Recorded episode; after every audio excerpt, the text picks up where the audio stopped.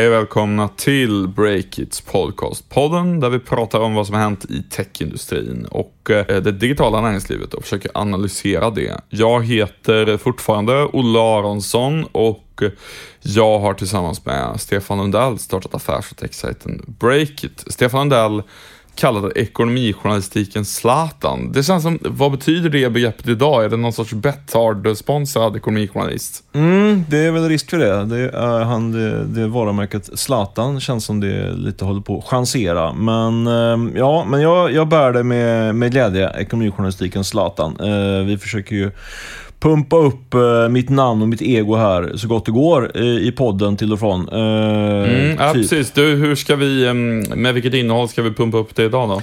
Ja, den här veckan ska vi faktiskt försöka förklara varför den digitala vårdcentralen vårdcentralen, ska jag säga, Kry, eh, lyckades få in en halv miljard kronor i riskkapital och värderas till, jag tror det var 3 miljarder kronor. Vad, vad ligger bakom det där egentligen? Eh, vi bjuder också på det senaste skvallret kring Telias försök att köpa TV4 och så frågar vi oss eh, Eh, om och när Warren Buffett köper H&M. Oj då, vilken, eh, vilken teaser där på slutet. Du, eh, men innan dess ska vi köra fem snabba korta nyheter från veckan som har gått. Eh, och då börjar jag med att eh, på onsdags förmiddagen så noterades Klarna-konkurrenten Adyen på Amsterdambörsen. Och kursen rusade med 75% direkt i den inledande handeln. Eh, Adyen är ju inte jättekända i Sverige, men de hanterar betalningar åt Spotify, Netflix, ett gäng andra bolag. Um, och den här rusningen på 75% innebär ju sannolikt att riskkapitalisterna som är storägare i Klarna eh, nästan blir ännu mer sugna på att tvinga Sebastian Siemiatkowski, deras vd, och notera även Klarna så att deras värdering också kan rusa med 75%. Mm, det tror jag är ett bra stalltips faktiskt. Eh, sen så noterar vi att chefskarusellen fortsätter att snurra på den digitala banken Collector. Eh, I slutet av maj fick ju Lisa Nyberg lämna vd-posten och nu, precis innan vi börjar spela in den här podden, så kom beskedet att eh, finanschefen Maria Lycken Ljungdahl, tror hon heter, eh, hon slutar. Det är, säger Lena Apler när vi ringer och frågar henne, business as usual, men jag vill nog hävda att det är lite skakigt där på, på den digitala banken Collector. Mm, det känns inte helt lätt kanske att ta över som, spekulerar jag lite här, men det kanske är tufft att ta över som vd i ett bolag efter en så stark vd och entreprenör som Lena Apler. Uh, du, uh, en helt annan sak. För några månader sedan så avslöjade vi att Axel Jonsson-gruppen, som äger Hemköp och Willys med mera, hade en stor satsning på gång med ett nytt nätapotek. Uh, de ska utmana Apotea helt enkelt på den marknaden och i tisdags så lanserades det bolaget. Det heter Apo Hem, och är ju en riktigt stor satsning som drivs med kapital från Axel Jonsson-gruppen eh, och med vid rodret, ja, de som kör bolaget, det är entreprenörerna som tidigare startat e-handelsbolaget Lenson. Mm, det blir en spännande satsning där. Och eh, nu är det också så att eh, ytterligare en annan sak som vi faktiskt avslöjade här för ett par månader sedan. A Found, H&M's nya storsatsning. Eh, den har nu fått officiell, eller kommer få officiell premiär i helgen, men vi har eh, såklart redan nu varit inne och spanat in sajten. Och eh, ska man vara lite elak så, så ser det faktiskt ut mest som ett försök eh, från H&M's sida att eh, få, en, få en kanal ut och dumpa sitt stora varulager. Jag tror att det är värderat till 40 miljarder kronor i eh, balansräkningen. Så du sparkar på de som redan ligger här? Ja, men lite så. Nej, men vi gjorde, gjort en, får man väl säga då, en, en, en första eh, genomgång av den där sajten och eh, den första, det man, spaningen är väl där att det är väldigt mycket hm produkter som ligger på sajten. Tanken då eh, kring Afound är att man skulle kunna som kund då kunna fynda och köpa mycket, mycket till hög rabatt och eh, då eh, också en rad eh, externa varumärken. Men om man tittar när vi gör den här första koden då så ser det ut som det är framförallt H&M's egna varumärken. Så... Jag, jag, skulle ändå säga att även om det är så, så kanske det är rätt bra att, det, att de har det där snarare än att de har jättemycket röda prislappar i de vanliga butikerna. Men, det, men jag kanske är okunnig om hur handeln funkar. Ja, jag, jag är ungefär lika okunnig. Men det är i alla fall vår, not vår, vår, notering. In och läs på sajten. Vi har skrivit en liten en text om detta också. Yes, eh, precis. Du, eh, Veoneer, det är ju det svenska bolaget som eh, är... Eh, de ger sig verkligen in i racet nu om självkörande bilar. Det är ju en avknoppning från bilsäkerhetsbolaget Autoliv eh, och Veoneer har en kassa på 8 miljarder och är ju ett av de ledande bolagen redan idag på um, vad ska man säga, mjukvara för säkerhet i bilar helt enkelt. Nu har den inofficiella handeln i den här aktien, som alltså ska bli ett eget börsbolag, börjat. Och vår egen eh, bilreporter kan vi kalla honom för, Jonas Delange, han kunde nu på onsdagen avslöja att Veoneer värderas till drygt eh, 30 miljarder kronor i den här, eh, ja, ska vi kalla den gråhandeln, för att använda ett klassiskt begrepp. Eh, men den officiella noteringen den sker först om en månad då, men då har vi en indikation nu i alla fall. Mm, jätteintressant. Och till sist en nyhet som vi på Breakit i alla fall tror kan få väldigt stora konsekvenser för hur de så kallade influencersna arbetar. Eh, I slutet av april gjorde Instagram det möjligt att eh, lägga in små digitala prislappar i bilder så man kan shoppa prylar direkt på Instagram. Nu har funktionen fått stöd även i det populära formatet Stories och det innebär att användarna kan välja att trycka fram mer information om produkterna som de fastnar för. Och det öppnar ju då för att vi kan få se hela butiker eller e-handelsbolag inne i själva Instagram-appen. Det är intressant. Ja, det kan bli jättestort.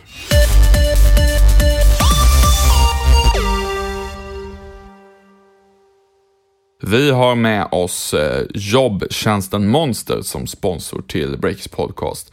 Eh, Monster är ju ledande i Sverige och stora delar av världen vad gäller jobbannonser inom IT-branschen. Mm, det är då man vänder sig till om man till exempel behöver hjälp att hitta en eh, ny och vass programmerare.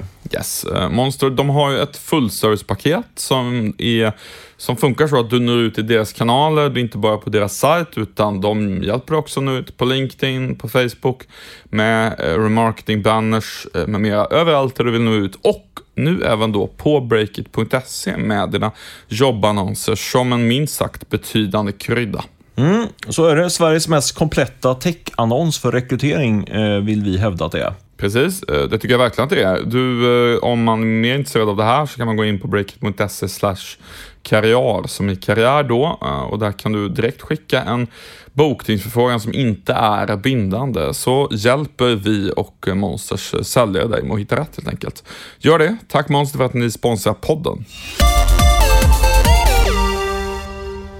Du, i början av veckan så har ju eh, klädbolaget Hennes Mauritz, eh, som en gång var det största bolaget på Stockholmsbörsen, men verkligen inte det längre. Eh, nu har de börjat gå lite starkt på börsen igen och eh, det beror väl på något så eh, historiskt skvaller som att familjen Persson eh, laddar eller misstänks ladda för att köpa ut hela H&M på börsen.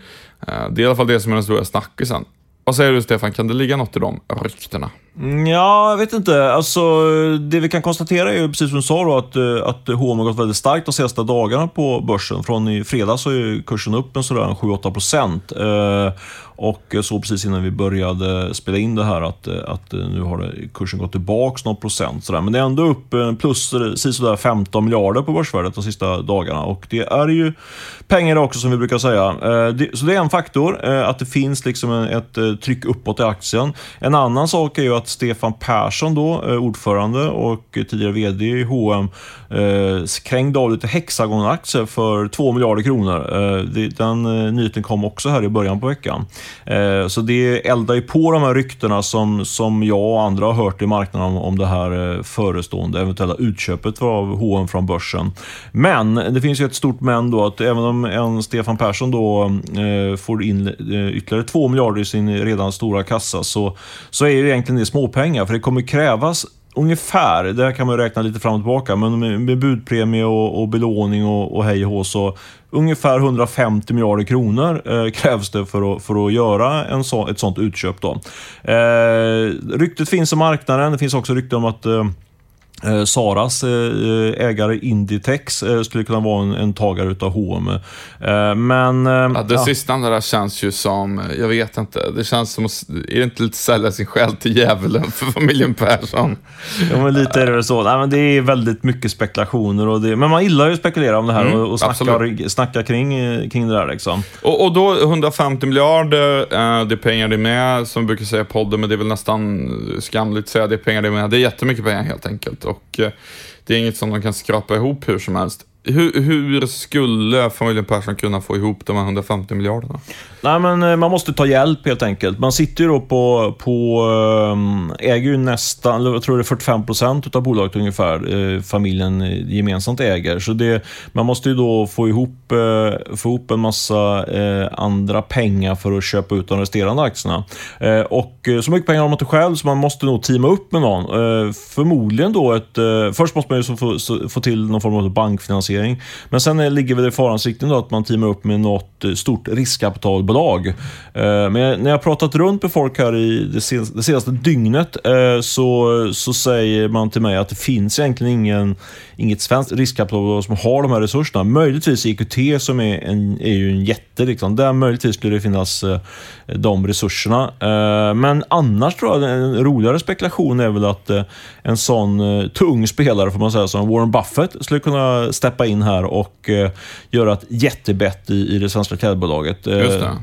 Eh, för, han, för han har ju definitivt resurser. Då. Ja, vad, vad tror du om Kamprad-familjen? Känns lite så här strävsamma eh, handelsentreprenörer i Sverige och Kamprad eh, olika stiftelser hit och det tar väl jättemycket pengar? Eller? Ja, nej, men Kamprad har ju säkert resurserna, men, men jag tror grundproblemet i det, här, eh, i det här caset som gör att det egentligen är ett osannolikt case, det är att eh, varför vill man köpa H&M? Alltså det, det, det, det kokar ändå ner till det. Eh, för bolaget skulle jag vilja säga är ju inte speciellt eh, lågt värderat idag, trots att kursen gått ner med 30-40% det senaste året. Eh, för de har ju faktiskt, får man ändå säga, gigantiska problem i sin verksamhet. Eh, det var intressant, eh, eh, jag tror var Odin Fonder som sålde, en stor, eller sålde alla sina aktier i H&M här i, eh, i, eh, i veckan och då pekar de ut liksom, på ett väldigt tydligt och bra sätt tycker jag vad som är H&M's problem. Dels så, så flaggar den här förvaltaren för att man måste lägga ner över tusen butiker. Man kan ju bara tänka sig vilka kostnader det kommer föra med sig. Och så har man då ett gigantiskt varulager med massa kläder som är svårt att sälja. det, det lista med om hur, huruvida det finns, eh, om det finns ett, hur stort värdet är egentligen på det lagret eller om man måste tvingas till stora nedskrivningar. Jag tror att det är på sådär 30-40 miljarder kronor i laget. Så det, det, finns en hel del, eh, om det, om det finns luft i det laget så, så, så finns det rätt mycket nedskrivningsbehov. Det är bara bränna. Ja, verkligen. Mm. Nej, men så, som man sammanfattar, dels måste man lägga ner en massa butiker som kommer kosta väldigt mycket pengar. Dels måste man förmodligen skriva ner en, del, en betydande del av varulaget. Och sen så är väl det den allmänna tron och önskemålet i aktiemarknaden, det är att man ska byta ut eh, vdn då, Johan Persson, som är den tredje, i tredje ledet så att säga i familjen Persson som sitter som vd för, för firman. Och det är väl eh, lättare sagt än gjort. Det är inte alls säkert att, eh, att han vill flytta på sig helt enkelt. Så det, ja, jag vet inte, om man kommer in som en EQT eller som Warren Buffett i det här bolaget så finns det väldigt mycket att, att vrida och vända på och ta tag i. Och frågan är om det inte är mer attraktivt att lägga in pengar i, i, i andra case helt enkelt som är lite lättare att vända. Nej, verkligen. Det känns ju någonstans som att eh, det förutsätter ju att man får inflytande och får ett gäng besked. Alltså du listar ju en rad åtgärder där. Och då tycker jag ändå man kan hävda om man är en eh, Warren Buffett eller motsvarande. Alltså det är ju väldigt spekulativt men ändå. Alltså om man får ett löfte om att de där åtgärderna ska genomföras. Är det, alltså, någonstans är det ju så att de har ju en e-handelsrörelse som enligt dem liksom själva har jättebra lönsamhet och växer bra och allt sånt där. Så att det finns ju liksom lite värden som, ehm, jag vet Carl Benett, eh, svensk finansman som eh, är miljardär och äger aktier i massa bolag. Han brukar säga att det bästa läget för att vända ett bolag är när, eh, liksom, när man har, det största felet är att man har fel ledning så att säga. Alltså det är enklast att, att förändra mm. eh, någonstans och liksom att det saknas beslut. Så att säga. För i grund och botten eh, så mycket fel på produkterna är det ju inte. Alltså de har ju massa grejer som går bra också, men det, det döljs under det här att det känns som att de inte vågar fatta obekväma beslut riktigt. Mm. Ha, eh, lång harang om eh, H&M. Ska vi fortsätta på det här eh, poddmässiga, jättespekulativa spåret? Det, det är ett lite mindre spekulativt spår som är Eh, rörande Bonnier, Telia, TV4 helt enkelt. Ja, eh, vi... Säg inte det, säg inte det, men vi får se. Ja. Mm, nu något, det mer, något, mer, något, något, något mindre spekulativt ja. än att Warren Buffett skulle köpa H&M. Ja, okay då. Eh, du, nej men så här, i, i um, förra Eh, I förra podden helt enkelt så eh, pratade vi om vad Bonnier eventuellt ska göra med alla miljarderna som de får loss om de säljer sin tv-del med Simor TV4 med mera till Telia. Eh, den affären är ju under, under en seriös förhandling, det tror jag vi kan slå fast. Men den är inte klar. I veckan så har staten gått ut och sagt att vi kommer inte lägga oss i. Vilket jag tycker låter som en självklarhet eh, eftersom ägarstyrning i börsnoterade bolag inte kan gå till så att huvudägaren är inne och petar i sånt där hur som helst. Uh, affären är inte klar, den kan bli av. Du Stefan har fortsatt gräva i ämnet, vad har du fått fram? Mm, jag skulle vilja säga med en tydlig brasklapp här att det här nu är vi inne på riktigt, eh, riktigt spekulativa och jag har inga eh, egna källor in i, i det allra heligaste där, vare sig i Telia eller i Bonnier. Inte, inte i det här fallet i alla fall. Eh, men det jag har fått fram, du var ju var inne på den politiska delen där och eh, det kanske vi kan lämna därhän. Det verkar ju som att det, det kommer att, att de inte kommer lägga sig i eh, politikerna eh, kring detta. I alla fall inte före valet. Det är väl en, en fråga som man kanske gärna hellre begraver och möjligtvis tar tag i i eh, efteråt eh, och då kanske den är för sent, inte vet jag. Men om man tittar på det mer affärsmässiga så tycker jag, så, så utifrån de jag pratat med så, så har jag fått fram en del eh, teser och spekulationer om vad som har så att säga, föregått det här, eh, den här, eh, det här budet som är på väg att läggas på, på eh, Bonniers tv-del. För de har ju varit ute och bekräftat att det pågår förhandlingar, så det, det är, ju, så långt är det, är det ju ehm, eh, sant där helt enkelt. Men tydligen är det så att Telia, om jag har förstått saken rätt, de var tidigare sugna på att köpa en konkurrent då till, till Bonniers tv-del, nämligen Discovery som äger bland annat Kanal 5 och Eurosport och massa sporträttigheter. Och Discovery Norden, inte hela Discovery då? Nej, men precis, precis. Discovery i Norden såklart. Eh, och Eh, det var, gick så långt att, eh, om nu mina uppgiftslämnare har rätt, att, det, att, att man prisförhandlade och man ville någonstans runt 10 miljarder skulle, skulle affären gå på. Men man kom inte i mål, förmodligen för att Telia tyckte att det var lite för dyrt och kanske Discovery skulle vilja ha ytterligare någon miljard eller två. Kittlande, då hade ju alltså Telia sänt OS och sånt. Ja, men precis, precis. Eh, det är väl det som är den stora, eh, stora pjäsen i det här, eller det stora värdet egentligen i, i eh, både Bonnier, ett eventuellt Bonnierköp och ett eventuellt eh, Discovery-köp, då, alltså att man får den här typen av sporträttigheter bland annat. Men en annan, en annan eh, datapunkt eller injektion eller spekulation som jag har hört, som jag tror att... Nå väldigt, något du tänker säga nu? Mycket, mycket brasklappar här, men eh, ytterligare då, det känns extremt substanslöst det här på ett sätt. Men med det sagt, så den här personen som har snackat om det här med mig brukar ha bra insyn ändå. Och eh, hen säger att eh, det faktiskt kan, är så att eh, familjen Stenbeck Eh, kan vara sugna på att göra sig av med sin tv-del. Den som numera finns i det som heter Nordic Entertainment Group. Det ligger TV3 bland annat. Eh, där har det flaggats för att de ska knoppa av den delen från MT och notera det under andra halvåret 2018. Men tydligen är det så att eh, Christian Stenbeck eh, är ganska osentimental kring de här tillgångarna och skulle mycket väl kunna tänka sig att kränga iväg det här om, om, om möjligheten finns. Så vem vet, det kanske, det kanske, kanske faller den här Bonnier-delen och så får Telia istället köpa upp TV3. Just det. Ja, det är, det är intressant. Jag tycker fortfarande att det är lite otydligt liksom vad, vad tillgångarna liksom egentligen är vad gäller sport och sådär. Telia kan väl, kan väl buda på sporten själva utan att äga Simor och sådär. Men det, det, är säkert något jag inte begriper där. Men man kan säga så här, har du någon bild av tidsplanen? Är det så här, imorgon kommer det ett pressmeddelande läge eller är det ett halvår kvar i förhandlingen eller vad? Nej, jag tror, jag tror jag är rätt säker på att, uh, att uh, Bonnier och Telia försöker driva igenom den här affären innan valet, eller helst innan sommaren för att man ska... För, nu är ju, för det är ju ändå en politisk risk i hela den här och det kan man ju också, också ha synpunkter på kan jag tycka med, med Telia som ändå är, är stor, har en stor statligt ägande och då ska de gå in och äga TV4 styra utifrån demokratiaspekt och så, så kan man väl ha vissa farhågor för det där. Men jag tror att de, eh, de har, Telia har en stor kassa och eh, de vill inte eh, dela ut de pengarna. Det är roligare att sätta sprätt på dem i form av förvärv. Så jag tror att absolut att huvudspåret är att det här, det här är klart innan, innan vi går på semester. Ja, spännande. Du, apropå det politiska spåret där så kan man väl säga att jag såg att oppositionen nu var ute och sa att det är jättedåligt att staten inte lägger sig i det där ungefär. Det hade säkert eh, oppositionen sagt även om det vore ombytta roller. Alltså om det vore en borgerlig regering hade nog Socialdemokraterna sagt den kritiken också. Det, det är nog mer så man gör, bara man tar varje tillfälle att såga såga den andra parten under ett halvår. Men om vi ska titta på det där rent objektivt, ett, det är ju ganska självklart att de inte lägger sig jättekonkret nu. Det är ett noterat bolag, de äger in majoritet heller. Eh, Det andra är väl att en liten spaning här, om jag får säga vad, hur jag tror det kommer bli. Då tror jag att affären går i lås, Telia köper tv-delen av Bonnier och sen tror jag att, ja, blir det ett regeringsskifte och ny statsminister, då tror jag de säger att nu säljer vi Telia. och då blir man av med det där problemet med att man äger både TV4 och, och SVT.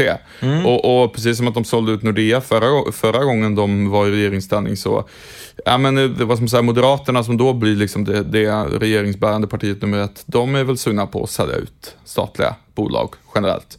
Det Så- brukar de vara. Mm, och, och det ger mycket pengar in man kan göra något annat med och sådär. Så att eh, det är väl mitt stalltips där. Den här podden sponsras av SvD Börsplus som lanserat sin noteringsguide nu i dagarna. Mm, eh, väldigt intressant tjänst tycker jag. Eh, den heter alltså Börsplus IPO Guide och det är ett verktyg för att granska börsnoteringar. Eh, det var ju så, förra året Eh, så tecknade sig 100 000 svenskar i nyintroducerade börsbolag, inte minst många techbolag som vi har skrivit om, och investerade mm, miljardbelopp, alltså privatpersoner investerade miljardbelopp i de här drygt 100 nyintroducerade börsbolagen. Eh, det har verkligen flödat in, eller hur? Mm, det får man säga, men eh, det kan ju vara väldigt svårt för en pratsparare att bilda sig en uppfattning om alla bolag som eh, flödar in på de olika börserna. Precis, och där kommer SvD Börsplus IPO-guide in i bilden. Smart idé tycker jag. Det är så att de har hittat ett gäng kännetecken som de kallar för varningsflaggor. Som är tecken på om det är en bra börsnotering eller inte, helt enkelt. Det kan handla om till exempel jättehöga noterings eh, emissionskostnader, eh, konstiga avtal med rådgivarna eller något annat som ser skumt ut helt enkelt. Och då visar det sig empiriskt att eh, de noteringarna ska de undvika och, och teckna sig i. Och eh, användbart verktyg helt enkelt, eller hur? Ja, eh, du hittar Börsplus IPO-guide på www.ipo-guide.se. Alltså ipoguide.se. En snygg sajt som jag tycker ni ska kika in på. Veckans, i alla fall hittills, största startup-nyhet i Sverige avslöjade vår reporter Tove Boström här för någon dag sedan. Det handlar om vårdappen Kry som tog in hela en halv miljard kronor i riskkapital. Ja, det var inte utan att jag i alla fall höjde på ögonbrynen när jag såg den eh, summan. Eh, 66 miljoner dollar. Mycket pengar. Eh, jag tyckte att eh, du, Stefan, gjorde ju ett strålande jobb när du sålde in våran egen nyemission på den nätta summan 8 miljoner kronor nu, nu senast, eh, på bara ett par veckor. Men här får man väl lyfta på kepsen till Krys VD Johannes Schildt som då ska ha varit och pitchat in det här hos Goldman Sachs och deras kunder med flera i London och det har ju tydligen gått väldigt bra. Ja, det får man säga. Men det jag kanske var ännu mer frågan till var mycket pengar, en halv miljard. Vad ska man göra med alla de här pengarna? Ja, ja, det, det, är, det är verkligen intressant. Men vad det handlar om är internationell expansion i ett allt högre tempo egentligen. Eh, Kry har ju gjort en sak väldigt bra som jag upplever att många startups inte riktigt eh, förstår sig på. Eh, Kry har investerat väldigt mycket i marknadsföring helt enkelt. Eh, om vi bara tittar här i Sverige då så kör de ju poddar, TV, sociala medier, eh, native, de är på bussar i tunnelbanan, till och med tryckta tidningar, vilket ju inte är jättevanligt bland eh, startupbolag. Eh, men byggt stor kännedom och därför är de ju nu eh, solklara marknadsledare i i Sverige och eh, det där eh, är ju någonting de vill göra i fler länder kort sagt. De finns redan i Spanien bland annat men men halv miljard så kan man nu eh, eh, växa snabbt på nya marknader och det, det var väl ungefär det som vår reporter Tove Boström som avslöjade eh, nyheten skrev i sin uppföljande analys att eh, ja, nu finns ett tidsfönster så det är lika bra att brassa på ungefär. Modellen verkar funka så att eh, dags att skala upp den mer. Eh, Men, men eh, samtidigt så det är lite intressant att vård, det, det, är mycket snack om eh, liksom, att vård ska styras med AI och nya väldigt avancerade tekniska lösningar. Mm, I och med det här, det känns mer lite som att vård är det nya e-handel i termer av hur man gör för, för att vinna marknaden så att säga. Hur menar du då?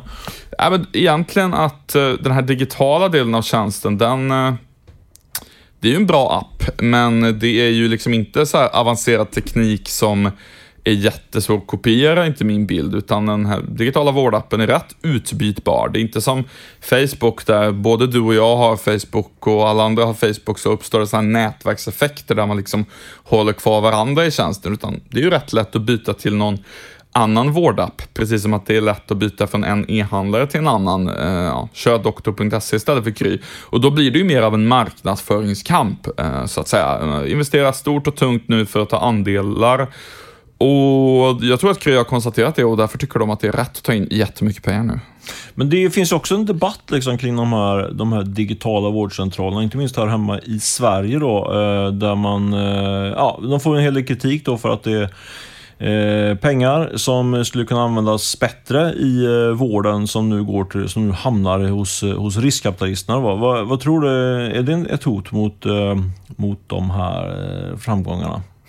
Ja, bra fråga tycker jag. Det är ju, dels finns det ju den vanliga kritiken mot vinster i välfärden som kommer från vänsterpolitiken, men Även till exempel liberala Dagens Nyheters ledarsida har ju ifrågasatt Kry. Och vad det handlar om då, det är egentligen att eh, eh, många kritiker inom vården tycker att det här att det är så oerhört lätt och smidigt att besöka en läkare i mobilen, det leder liksom nästan till en okynnesanvändning av, av vård helt enkelt.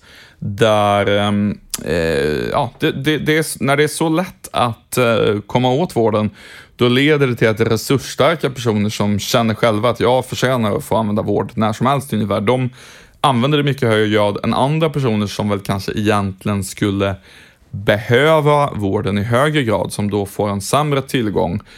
Eh, jag är väl fel person att uttala mig i detaljer om vårdsystemet i Sverige, eh, men jag tycker mer att det låter som ett problem som liksom hela branschen har i sin incitamentsmodell eh, snarare än ett problem som rör enbart Kry. Ehm, det är väl klart att vi kommer att ha videosamtal för vård som en komponent i framtiden och eh, rent politiskt ser det också ut som att vi kommer att ha kvar kommersiella bolag inom det här i Sverige. Oavsett vad man tycker om det så är det en politisk realitet just nu. Ehm, så ehm, jag har lite svårt att se liksom att det skulle slå mer mot Kry än mot någon annan inom vården i, i så fall. Men när man ser på Krys planer på att expandera ut i Europa, alltså är man tidigt ute där eller finns det redan tuff konkurrens där ute? Ja, de är väl hyfsat snabbt på det. Det är fortfarande early days vad gäller digital vård och så i Europa och världen. Eh, lite svårbedömt tycker jag med olika marknader här i och med att det är så mycket lokala regler. Där skiljer det sig väldigt mycket från till exempel e-handeln. Men jag kan väl droppa lite som inom, lite som inom e-handeln då, för att ta min, min jämförelse här. Eh, stora, breda konsumenttjänster Eh, ett svenskt bolag går ut i Europa, då brukar det finnas eh, ungefär två stora konkurrenter man möter. Vilka länder brukar de, brukar de komma från inom e-handeln om vi tar det som exempel? Ja, Tyskland och Storbritannien skulle jag säga. Ja, men eller hur. Det är som Zalando-exemplet så att säga. En, en, tung, en tung britt och en tung tysk. Och lite så är det ungefär här. Vi har ju Babylon som också har tagit in en halv miljon i riskkapital till... Halv miljard till och med. Vad sa du? Ja, halv miljard till och med, inte halv miljon. Som du ha, sa jag halv miljon? Ja. ja, men halv miljard, precis så.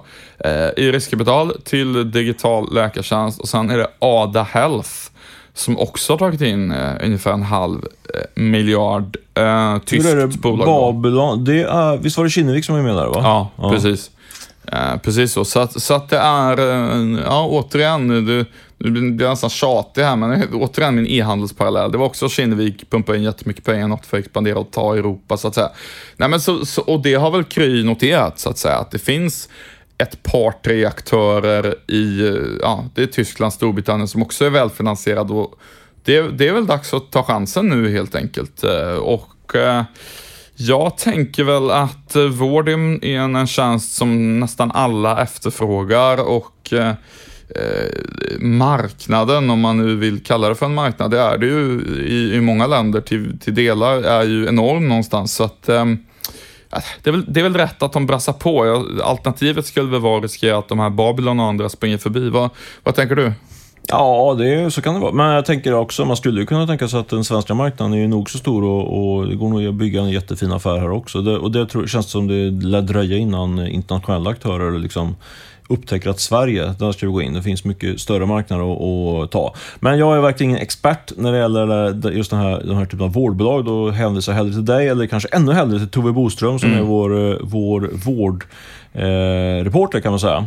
Du, eh, dags att runda av podden. Innan det, dess, innan vi gör det, eh, rent formellt här, så ska jag väl eh, flagga för, eller pusha för vår, vår närvaro i Almedalen, politikerveckan, som går, sta, går av stapeln första veckan i juli, tror jag det är. Precis så är det. Och vi eh, finns där. Vi har ju evenemang i Almedalen tillsammans med Almi den 3 juli och så har vi ihop med Nordic Innovation den 4 juli. Båda de här grejerna är i vår eminenta trädgård i Almedalen. Ni får gärna komma dit och lyssna och mingla och så vidare. Du kommer vara där, Stefan? Mm, absolut. Uh, minglet, uh, våra, våra, våra samtal och intervjuer från scen är ju såklart öppet för alla. Men så har vi också mingel uh, på tisdag och onsdag, tror jag uh, Och uh, mejlar mig på stefan.breakit.se med en liten bra formulering så ser jag till att ni bjuds in dit också till detta exklusiva event. Ja, men det är verkligen exklusivt. Det, det där brukar bli helt liksom fullt. Man får ta chansen nu helt enkelt. Ja, verkligen. Det är lite, lite först kvar. Men eh, dra åt mig till mig så ska jag nog lösa det på ett eller annat sätt. Yes, eh, då ska vi väl tacka Beppo ljudproduktion som har klippt det här avsnittet. Och vi vill också tacka Monster och SvD Börsplus som har sponsrat Breakers podcast denna vecka, vilket vi tycker är väldigt härligt. Har du något mer vi ska tillägga innan vi avslutar? Eh, det har jag kort och gott inte. Nej, då säger vi trevlig helg, ha det gott så hörs vi nästa vecka. Hej då!